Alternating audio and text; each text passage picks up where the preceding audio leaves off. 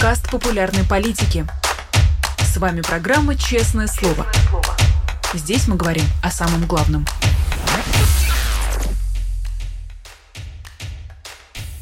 17 часов московское время. Всем здравствуйте. Вы смотрите YouTube-канал «Популярная политика», программу «Честное слово». Меня зовут Нинор Сибашвили. Я рада приветствовать всех, кто пришел на наш традиционный пятничный эфир. И очень рада приветствовать нашего постоянного гостя, уже хозяина эфира, а, литератора, поэта, журналиста и писателя Дмитрия Быкова. Дмитрий Львович, здравствуйте. Здравствуйте, Нино. Здравствуйте всем.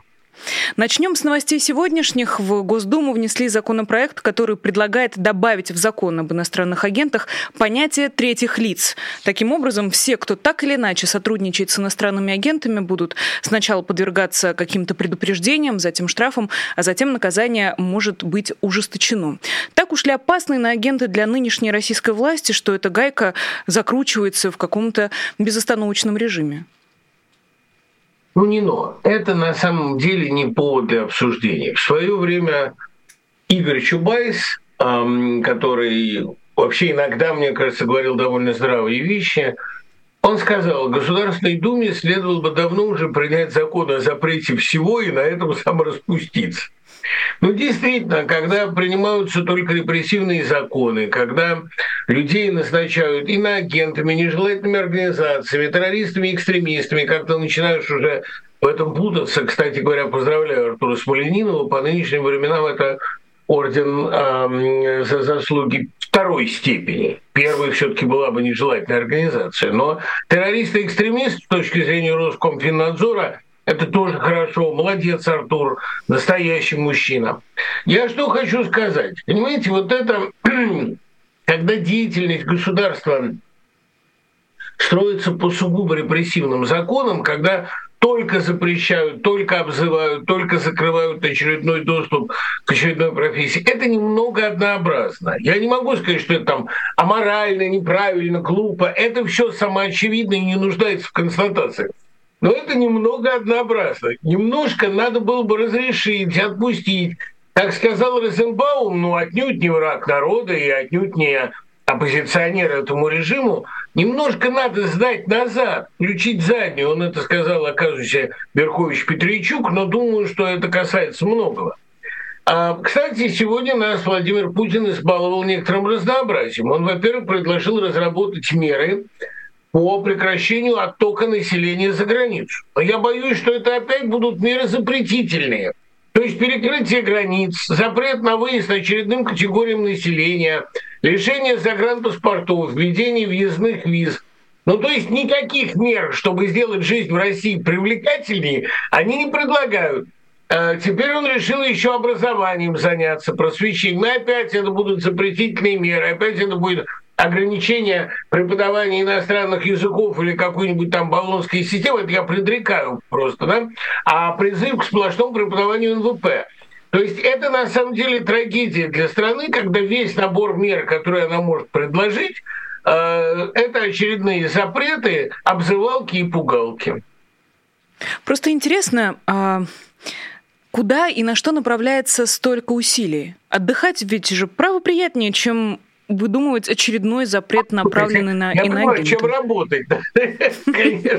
Ну, понимаете, вот это, вот, не ну, вот это-то и есть ключевой вопрос. Это и есть самое страшное, когда государство не оставило себе никакой деятельности, кроме двух видов этой деятельности. Это, с одной стороны, запреты, ну и очередные э, значит, клейма и ярлыки, навешиваемые на оппозиционеров, уже оппозиционеров-то в России не осталось, не сидящих и не уехавших. Нет, они продолжают, ну потому что, понимаете, щелкает это, эти ножницы щелкают, даже когда им нечего резать. Это первое направление. Второе направление – экспансия. Это безумное расширение территориальное прежде всего. А вот мы захватим еще и это, а вот мы подомнем под себя еще и это. И тоже на этих новых территориях ничего, кроме кровавого хаоса, они не несут. И вообще это правильно заметил недавно один прекрасный богослов, не буду лишний раз навлекать на него громы небесные, то как-то Россия превращается стремительно в failed state. Не очень понятно, где пролегает ее южная граница. юго-западная. И самое главное, что непонятно, где она будет пролегать в ближайшее время. Тут вот говорят, что контрнаступление пошло уже по всей линии соприкосновения. И После этого совсем непонятно, как будет выглядеть южная граница России, хотя от Владимира Путина мы знаем, что границы России не заканчиваются нигде. То есть весь мир – это наша потенциальная клиентела. А вот когда у вас остаются два направления работы в государстве, захват чужих земель и репрессии на своих, это и есть, что вы превратились в fail state, потому что задачей государства все-таки является оптимизация жизни граждан, с одной стороны, его для этого нанимали – а с другой стороны, это развитие. Развитие науки, которая вся сплошь или уехала, или подзапретна. Развитие искусства, которое или сидит, или э, замкнутым ртом пытается бешеной жестикуляцией изоповой мимикой уже, а не изоповой речью что-то донести, изображает улыбку, но улыбку скорбную. Ну что это такое? Какие направления у этой страны остались? Мне хотелось бы вообще спросить, а за что, собственно говоря, любить эту страну? Только по праву рождения? Или, наверное, за то, что она использует абсолютно любой предлог для того, чтобы сделать гадость с потрясающей последовательностью? Ну, нет такой ситуации, из которой не был бы найден максимально кровавый и позорный выход. Это, я думаю, что для порчи имиджа России международного – ни Николай II, ни Николай I, ни Иван Грозный не сделали столько же, сколько Владимир Путин. За это он поистине заслуживает памятника, и когда эти памятники будут сносить, я буду против. Про эзопов язык и не только нашелся среди всех этих э, людей человек, который не боится называть вещи прямо и открыто, и отступление, и занятие более выгодных тактически мест называет бегством, а, а какого-то непонятного нам пока пожилого мужчину называет э, дедушкой, у которого, видимо, не все в порядке. Речь про Евгения Пригожина. А, как вы со стороны видите трансформацию этого человека, в какой, э, на какой ступени своей жизни он находится, почему он так осмелел, как вам кажется? Ну, ничего со стороны. Я все-таки пока еще вовлечен, к сожалению, к сожалению для меня, потому что мне бы хотелось гораздо активнее переключаться на гуманитарную повестку или на компаративистскую, или на футурологическую. Но я пока еще вовлечен а, вот в эти давно очевидные, давно неинтересные, но все-таки внутренние дела. Я, конечно, слежу за тем, что происходит в России и на ее границах, и Пригожин, а, разумеется, один из факторов ближайшего российского политического будущего. Но здесь, не, ну, понимаете, вот здесь мы впадаем довольно опасный тренд. Да, безусловно, а, Пригожин желает включиться в борьбу за верховную власть в России. Да, безусловно, он претендует на то, чтобы быть главным спикером этой войны, и Дугин уже его таковым спикером назначил, да, потому что он прочувствовал войну, он пронюхал войну, видимо, значит, этот безобразный запах тления и пороха уже проник в его сознание – это довольно страшный человек. И, понимаете, даже глядя на него на фоне остальных российских спикеров, которые поражают, конечно, ну, полной импотенцией, тут не о чем говорить. Но на фоне остальных российских спикеров он выглядит с одной стороны, более остроумным и изобретательным, ну, такая фигура короля-наратора, о которой я подробно пишу в книжке про Зеленского, ну, то есть вот нарратив Зеленского Трампа, человек, который создает для страны сюжеты существования. У Зеленского и Трампа ничего нет общего, кроме того, что оба шоумены. Пригожин тоже такой кровавый шоумен. Вот у нас все время а, клоуном называют Зеленского, но у нас своих клоунов хватает на самом деле. А Зеленский как раз не клоун. Зеленский очень серьезный персонаж. А вот Пригожин, да, в этом есть что-то от такой кровавой клоунады истерической. Это первое. И второе. Понимаете, невзирая на его, безусловно, несколько большую личную храбрость и несколько большую талантливость в делах кровавых, эта ситуация волка на собак в помощь не зови. Понимаете, конечно, мы прекрасно понимаем, что Владимир Путин, прежде всего как пропагандист, прежде всего как лицо собственного режима, неэффективен. Ну, давайте откровенно, неэффективен. Мы этого лица не видим. он э, выступает в основном с какими-то либо совершенно пошлыми шуточками, типа там они там что-то делают под одеялом. Ну, ну никакого прогресса по сравнению с нулевыми не демонстрируют, скорее регресс. Да? Ну и э, либо с какими-то угрозами, э, и то ядерного уничтожения, то зачем нам мир без России. Ну, в общем, это неинтересно. Он неинтересный персонаж. Его биографию я бы не стал писать ни под каким видом, и очень сострадаю тем историкам, которым придется это делать. Понимаете, говорить не о чем.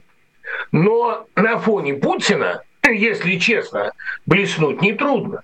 И вот сейчас на этом фоне блещет сразу несколько персонажей. С одной стороны, Гиркин Стрелков, чьим, кстати говоря, военным прогнозам и анализам прислушиваются более внимательно, чем к верховным. С другой стороны, это Пригожин. С третьей, это Рамзан Кадыров, который выглядит, ну, как доведение до предела, до логического, а, угрозно-запретительной экспансионистской политики. Это как бы а, Путин в квадрате, причем лишенный даже того набора рефлексий, которые у Путина так рудиментарно остаются. Это, видите, я все стараюсь употреблять слова рефлексии, рудиментарный, а, чтобы как-то, может быть, спасти свою жизнь. Но на самом деле Почему не назвать вещи своими именами? Гораздо более грубое, ужасное зло, чем Ну, назовем вещи опять-таки их именами. А на этом фоне у Путина могут возникнуть проблемы в ближайшей каденции, прежде всего со стороны окружения. Потому что, понимаете, ну народ-то что народ? Народ давно уже смотрит на это со стороны и ждет, пока из-под ковра вылетит очередной труп. Но мы, на самом деле, имеем сейчас в виду не только народ, мы имеем в виду страшную схватку которая развернется наверху в связи с ослаблением Путина. Ослаблением очевидным. Тут не надо читать генерала СВР или слушать профессора Соловья. Тут не надо прислушиваться к конспирологам. Тут не важно, болен он или здоров. Важно, что это фигура вчерашнего дня. Он годился для до войны.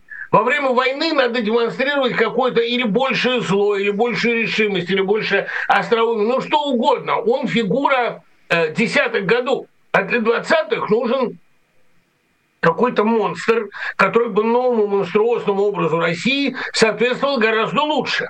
Вот Навальный эволюционирует, и тот Навальный, которого мы видим сегодня, абсолютно железный, доведенный сопротивлением до какой-то алмазной твердости и страшно измученный, еле живой, но тем не менее несгибаемый. Вот новый Навальный годится на роль новой оппозиции. И он и есть самый выразительный символ этой оппозиции наряду с Карамурзой и Яшиным. А Путин не эволюционирует, Путин все тоже. Поэтому как-то хочется назвать дедом, безнадежно отставшим от времени. И вот какие силы придут сейчас ему на смену, об этом населению России в самую пору задуматься, потому что 24 год, ребята, отнюдь не за горами. Я уже пишу учебные планы на январь 24 года. Не думайте, что о будущем должен задуматься только профессор.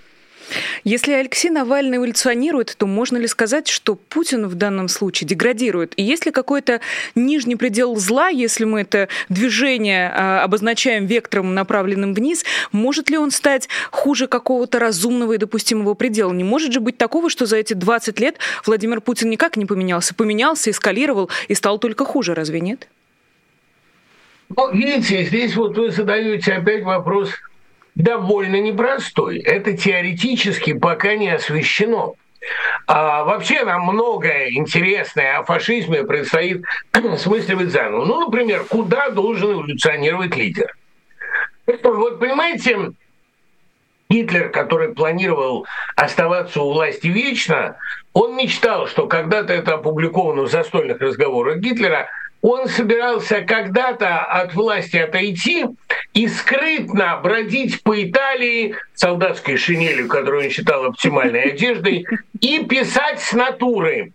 Я так легко себе представляю это зрелище, как он в солдатской шинели тихо, скрытно бродит по завоеванной Италии, Италии фашистской, а за ним в почтительном отдалении следует там 200 а, человек личной охраны, которые следят, как он сейчас установит свой мольберт и начнет писать статуру. Он особенно любил архитектурные пейзажи. Вот что должен, как должен эволюционировать абсолютно авторитарный лидер, дойдя до какого-то предела? Должен ли он уходить от глаз? Должен ли он уходить в скиты там молиться? Должен ли он демонстрировать, как Мао Цзэдун заплыва по Великой реке, по-моему, он плавал по Янзы. А должен ли он, в свою очередь, демонстрировать монашескую мудрость и аскезу или должен бросаться в бой и доказывать, что он еще может лично завалить кабана там, я не знаю, ну какие-то такие вещи. У нас вообще толком не прописаны модели поведения бессменных лидеров. Это любопытная тема, этим следовало бы заняться. Но, по крайней мере, одно, безусловно, этот лидер не должен э, демонстрировать а, ментальной деградации. Вот здесь деградацию мы видим Абсолютно. Я не назвал бы это еще деменцией, я назвал бы это такой, ну, знаете, высокой степенью закрытостью, полной неспособностью к развитию. Вот так бы я это назвал. Понимаете, раньше он хотя бы пытался освоить какие-то новые навыки. Ну, он играл на фортепиано, он пел, он выучил английский язык в тех пределах, которые позволяли сказать good morning. То есть, ну, он как-то мог Э, общаться с мировыми лидерами. Английский язык ему больше не нужен, как и всей остальной России. Игра на фортепиано ему прискучила.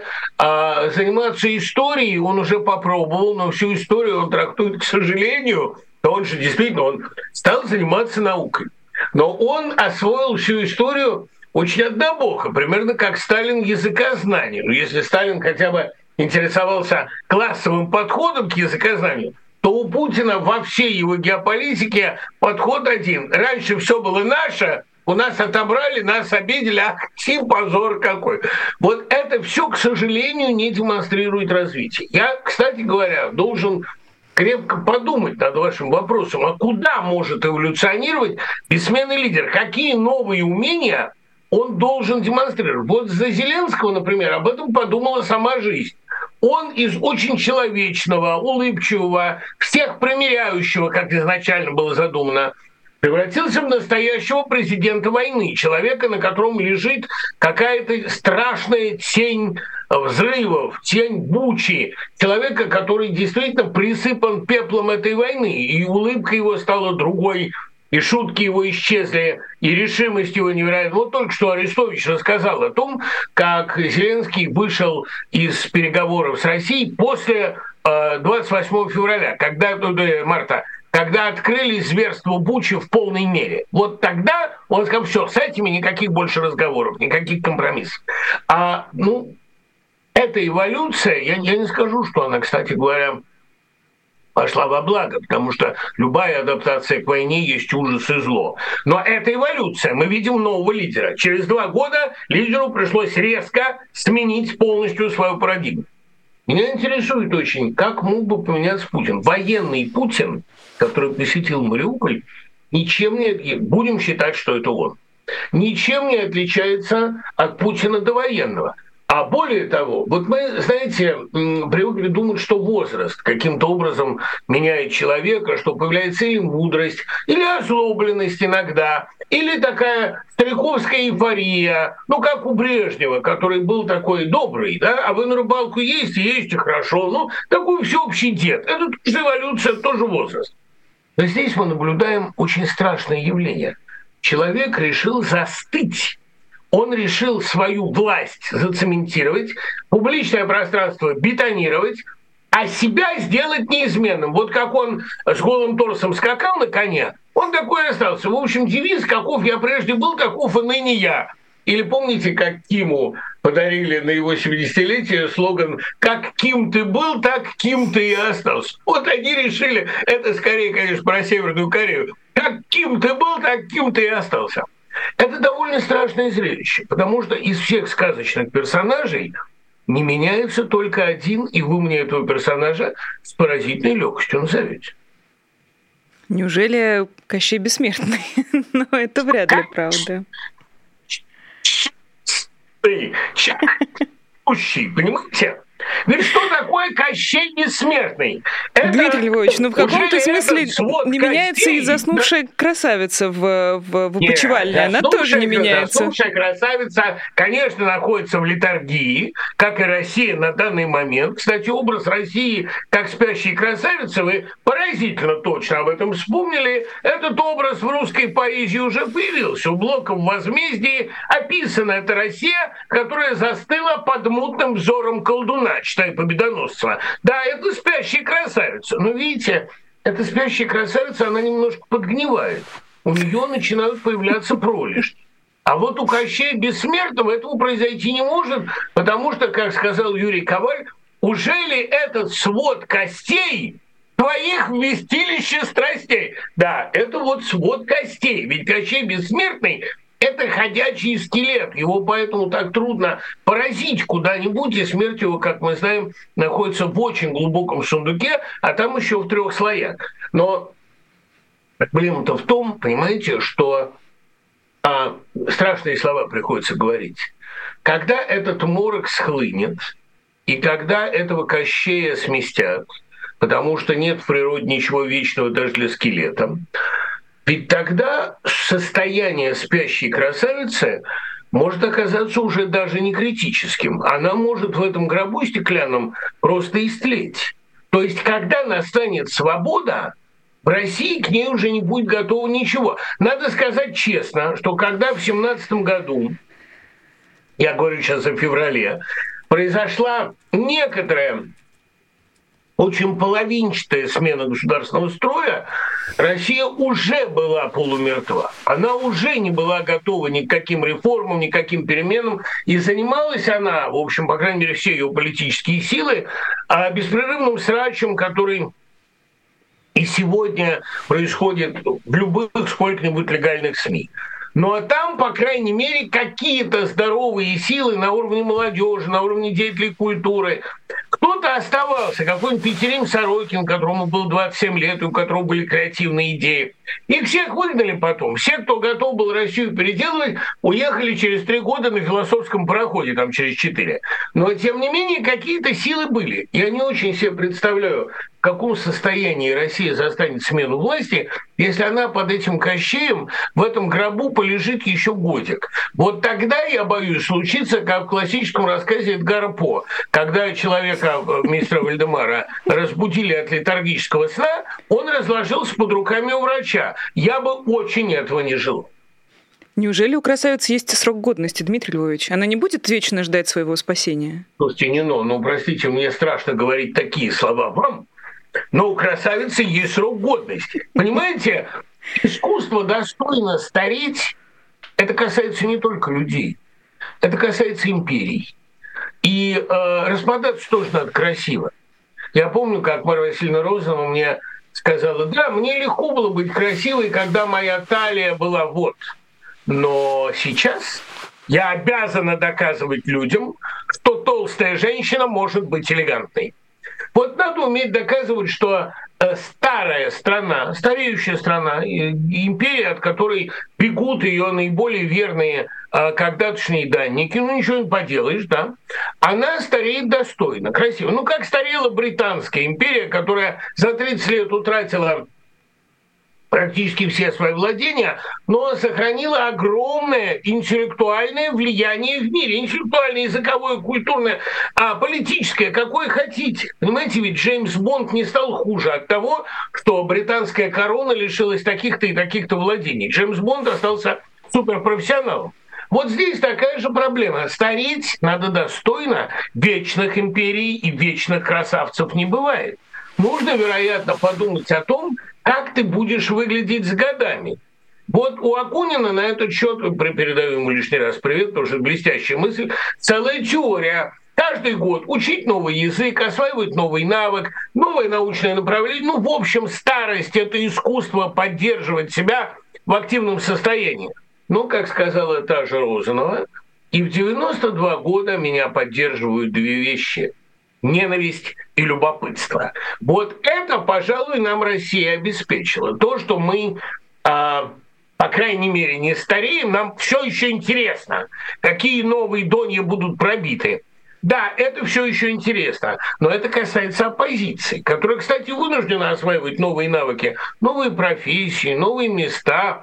Я вот постоянно же, понимаете, там кочую с лекциями и езжу по разным университетам, я осваиваю новые темы, и вот придумал как раз на будущий учебный год пять новых семинаров, я все время что делаю.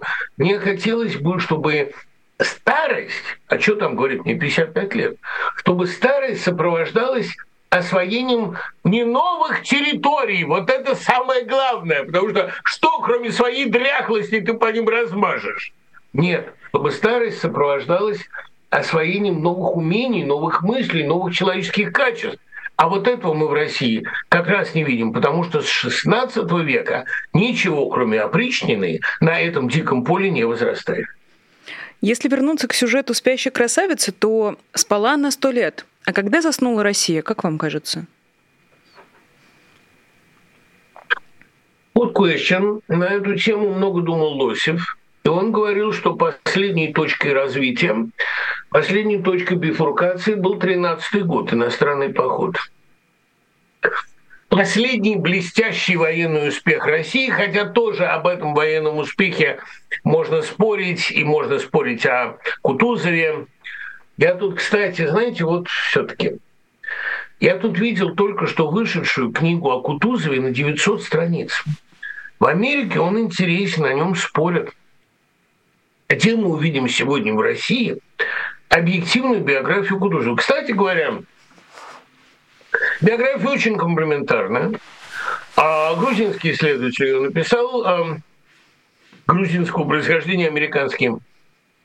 Кстати говоря, написал с позицией абсолютно далеких от толстовских, но она довольно апологетическая. Ну, во всяком случае, она хвалебная. Это не тот а бабий угодник или лукавый царедворец, которого мы видим иногда в отечественных биографиях Кутузова. Нет, это сильный полководец, ученик Суворова, который вот в силу разных условий развернулся только в последний год жизни. Но биография интересная. Так вот, э, возвращаясь к проблеме э, последнего великого внешнеполитического успеха России, я думаю, с того момента, с 16 года, с того момента, как Россия окончательно превращается в жандарма Европы, и идут на убыль все реформаторские увлечения Александра I и воцаряется Аракчеевщина, я думаю, вот это был момент очень серьезной бифуркации. Понимаете, последняя поворотная точка российской истории, когда она могла устремиться по пути освобождения крестьян, это 1811 год. Видимо, комитет Спиранского был последней такой возможностью, понимаете, но тут Россия, и это многие историки показывают, Россия в очередной раз отвлеклась, отвлеклась с радостью, с горячей готовностью на внешнюю войну. Потому что лучше устроить народу сколь угодно серьезное кровопускание, чем хоть на йоту его раскрепостить.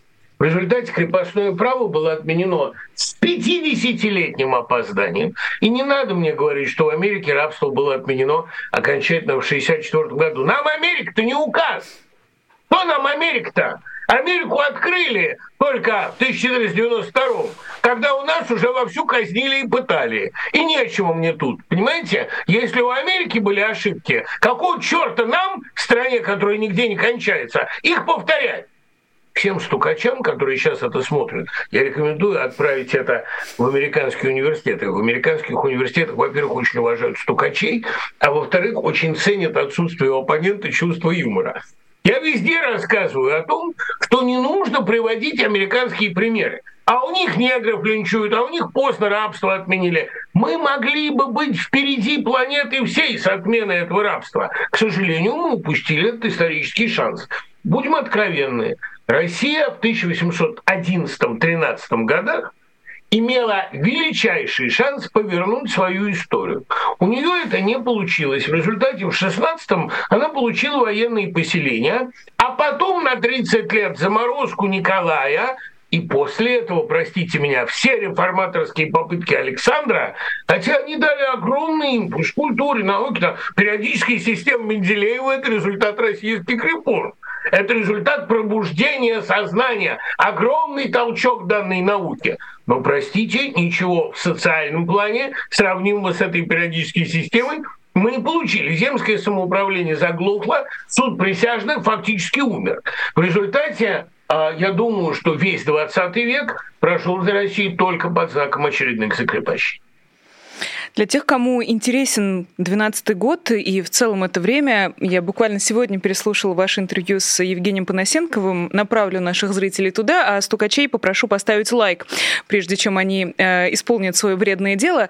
Дмитрий Львович, возвращаясь к событиям сегодняшнего, сегодняшнего дня и прошедшей недели, 9 мая, которого так долго ждали со всех сторон, во всех смыслах этого слова, как вам кажется, это был последний парад в жизни Путина? Не, не пошли. Понимаете, Нино, мы же... Э, вот сейчас я, я просто срочно ответил американскому коллеге, который меня смотрит. Уже настучали, Дмитрий Львович? Никто на тебя не настучит. Все понятно, что ты говоришь. Ну, спасибо, ребята. Thanks a lot. Видите, вот они какую-то иронию пока еще понимают. И главное, что смотрят. Ой, ой спасибо. Ой, ой, ой. Грегори, спасибо. Так вот, возвращаясь к проблеме. Мы не знаем результатов войны. Мы не знаем, как пойдет контрнаступление ВСУ, которое якобы началось, а может не началось, а может нас дезинформируют со всех сторон. Мы э, вполне можем допустить ситуацию ядерной войны. И мы вполне можем допустить ситуацию, при которой Россия применит ядерное оружие – а остальной мир не решится его применить. А Россия пересечет все красные линии и примет военный парад в Вашингтоне или в Брюсселе. Можем мы это допустить? Да мы все можем допустить. А в конце концов, понимаете, когда зло пробивает новое и новое дно, Господь, конечно, не спит, Господь, конечно, приглядывает, но а где гарантия, что ему не надоело? Иногда, когда смотришь на нынешнюю Россию, возникает ощущение, что он от нее каким-то образом отвернулся, что он смотрит в другую сторону. Может такое быть? Может. А будет это еще одним парадом жизни Путина? Далеко. Я уже не говорю о том, что, собственно, победа Путина в 2024 году, ну какая победа? Первая победа на несуществующих выборах, она еще одна пляска на могиле страны, она, в общем, не исключена, потому что если у него будут такие спойлеры и такие, значит, спарринг-партнеры, как Пригожин, допустим, или Стрелков с одной стороны, и кто-то из, э, значит, российских радикалов Ястребов с другой, совершенно не исключено, что он победит просто потому, что весь народ в едином порыве закричит «Не уезжай ты, мой голубчик». Может такой прям? Может, разумеется. И будет принимать свои парады вечно. Честно говоря, я считаю, что поскольку он находится в глубочайшем прельщении, и примерно уже в той стадии, в какой находился Салазар, надо, помните, был такой португальский диктатор, надо для него печатать газету в одном экземпляре, как делали для Салазара, проводить парад в одном экземпляре, ну, оставить ему Жуковку, пусть он там играет в свои военные игры, проводит парады, пусть там ездит танк, Пусть это будет ну, это гораздо лучше будет для всей страны. Я эту идею продвигаю с 2010 года. Оставить русской центральной власти маленький а, пятачок для ее парадов. И печатать там в одном экземпляре газету и показывать в одном экземпляре телевидение Владимира Соловьева, там Маргариту Шиманян, туда же ему для э, морального утешения, Скобееву, ну всю эту шоблу, ее же надо куда-то девать. Вот я это предлагаю сделать, это будет для страны, ей-богу, гораздо менее травматично. Пусть все российское зло сконцентрируется в Жуковке. Так что параду он принимать будет еще весьма долго, и такой милосердный вариант развития событий я для него отнюдь не исключаю. Про Господа, который может быть, уже и перестал за всем наблюдать. А, после атаки дронов на Кремль в полиции Петербурга создали отдел по контролю за небом. А, новость сама по себе так по себе, конечно, довольно средненькая, но звучит прекрасно, мне кажется, особенно в этом контексте. Ну, э, тут же, понимаете, сама идея тотального контроля за небом, она идея очень русская. И мне кажется, что если уже Госдума, а, а потом и Бастрыкин, они объявляют врагами народа, а тот уголовный суд, который выдал ордер на преследование Путина, вот это хорошая мысль. Почему бы им вместе с РБЦ, с РПЦ. РПЦ, кстати, тоже пробила очередное дно, она изгнала священника Исана за молитву о мире. Почему бы им не учредить контроль за Богом?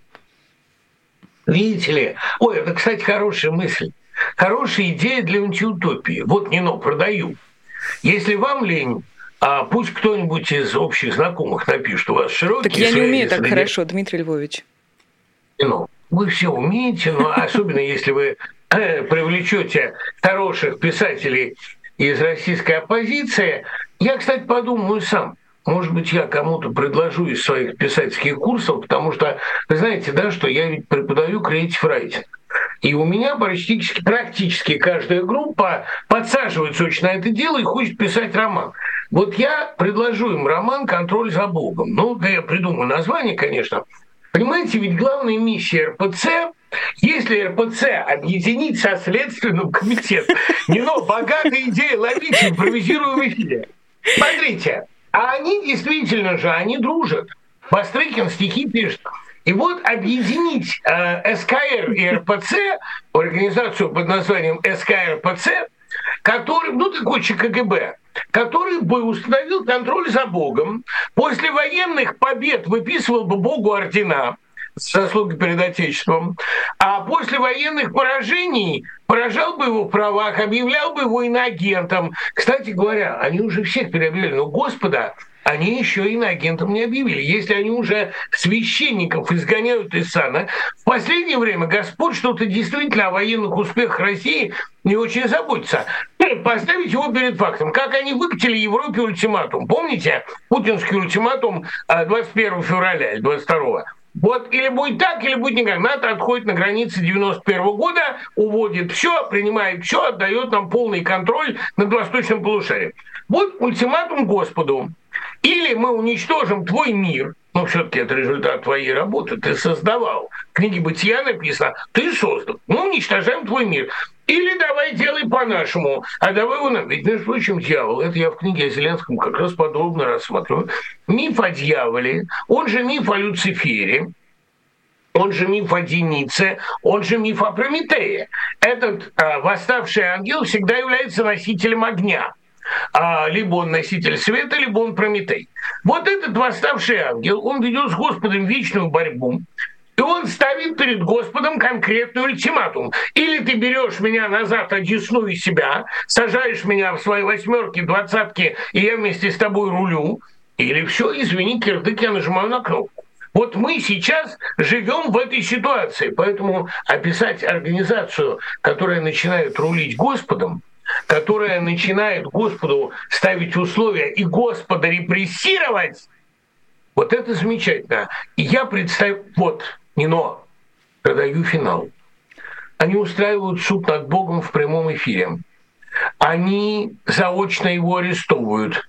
И тут он появляется, тут он к ним сходит.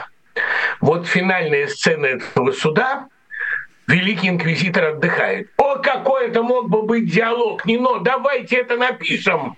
Все равно делать нечего, давайте этим займемся. Это грандиоз, черт меня побери, я сегодня же соберу креативный семинар. Буду очень ждать, Дмитрий Львович, а такая концовка подразумевает продолжение по всем законам Голливуда. Мне кажется, э, и кино получилось бы совершенно замечательным. Нет, я правда надеюсь и очень жду. Кино получилось бы неплохое. Причем, понимаете, он выходит не как шаги командора, это звучат тихие шаги. Помните, сказано «тихий ветер», и там Господь. Он входит, ох, не но, и представляете, выясняется вдруг, что он все это время работал сапожником в маленьком предприятии, он где или сидел в дурдоме, что вот маленький человек, которого все пинали, которого никто не замечал, он всем этим заведует. Сидит маленький еврей, очень старый, он вообще-то, ну так, еврей по э, библейской мифологии. Ну, допустим, не еврей, какой угодно, но маленький сапожник, представитель какого-нибудь очень древнего народа. Вот как сапожники работали, помните, айсоры в Москве. Какой-то представитель Вавилона, может быть, да, Шумера, какой-нибудь древний Шумер. Он приходит на этот суд – и он разговаривает с такими интонациями э, старенького сапожника, который говорит, я вам все сделал. И что вы сделали из этого? Что вы зробили? А еще, еще смешнее, если он по-украински разговаривает, потому что он, он самый, э, он с теми, кому угрожает самая большая опасность. Вот, вот это была бы замечательная история. И идет процесс над этим Богом, и они все пытаются там предъявлять ему разные претензии. Генпрокурор выкатывает огромный список претензий, начиная с Лиссабонского землетрясения. А это только слушает с бесконечной печалью. Ох, Нино, какая могла быть история. Это могло быть круче Великого Инквизитора. И потом, в последний момент, он говорит, ребята, я все понял, я, я вас послушаю, я все, нажимайте на кнопку. Это лучшее, что вы можете сделать. А я попробую еще раз. У меня вот неплохая планетка там присмотрена, и я могу с ней а, попробовать еще раз. А вы самоликвидируйтесь. Честное слово, мне гораздо меньше забот, если вы это сделаете сами. И вот а тут они все глубоко... А, нет, они, они, они не жмут. Но знаете, вот написать такого бога из древнего народа, ох, не но, какая идея, а? Все-таки общение с красавицей всегда вышибает из поэта какую-то великую творческую идею. Напишите, давайте напишем этот роман. Тем более, что вот, понимаете, у меня на полке не просто так стоит книга Ребекки Куанг «Вавилон». Вот сейчас бы это написать, ох, не но, сегодня же приступлю. С нетерпением жду, у меня мурашки, я не совру ни секунды, если я про это скажу. Ну, Очень жду, и мурашки. чат нас вы ждет. Вы представьте, так я и представляю, Дмитрий Львович. Я и представляю. Господу, ну, как хорошо это будет, когда это напишут. Выговор Господу, Бог иностранный агент, запрещение Библии, внесение ее в реестр запрещенной литературы, русская редакция Библии, переписанной, в которой Бог русский. Не но, ура! Ждем, Дмитрий Львович. Писатель, поэт, журналист и литератор. У нас есть еще несколько минут, Дмитрий Львович, если позволите. Есть еще одна, ну не то чтобы тема, но мне кажется, в продолжении нашего с вами разговора я бы хотела несколько минут хотя бы посвятить интервью Владимира Зеленского, которое он дал BBC про будущее всех этих кремлевских э, старцев, хочется сказать. Кто там в Кремле, поверьте, они кончат плохо. Не знаю, честно говоря, как, но хотелось бы, чтобы побыстрее закончилось. Но они точно своей смертью не закончат. Прав Владимир Зеленский, как вам кажется? Зеленский имеет право на такие прогнозы. Э, Зеленский прав в том смысле, что твоя смерть – это вообще довольно спорный идиом. Я, даже написав о нем книгу, и продолжая ее, в общем, дописывать, потому что история продолжается – ну, главный феномен освещен, там уже, собственно, все понятно. Я, написав о нем книгу, не назначил себя толкователем его речей. Но я могу сказать одну важную, на мой взгляд, вещь. Понятию «своя смерть». Для того, чтобы умереть своей смертью, надо жить своей жизнью.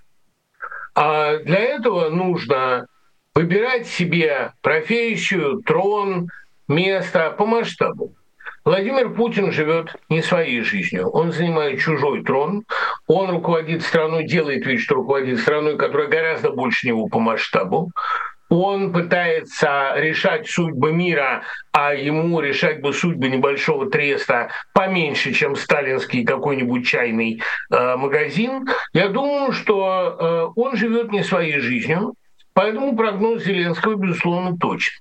Другой вопрос, что и у Зеленского впереди. Великие искушения, великие опасности. Национализм является плохой альтернативой имперству. И я очень надеюсь, что национализм в Украине не станет доминирующей идеей. Я никто, чтобы давать советы украинцам, но я, тем не менее, я и не даю советов. Я сторонний наблюдатель, и право на анализ у меня никто не отнимал. Я очень хочу, чтобы история нынешней российской власти закончилась позорно. Я очень надеюсь, что история президентства Зеленского завершится триумфально. Пусть так и будет, Дмитрий Львович. Спасибо вам огромное за этот разговор. И чат, конечно, в предвкушении в предвкушении. Увидимся обязательно. Спасибо вам огромное. Дмитрий Быков, поэт, писатель, журналист, литератор, традиционный гость наших пятничных честных слов. Я очень рада, что этот эфир состоялся, что он получился именно такой.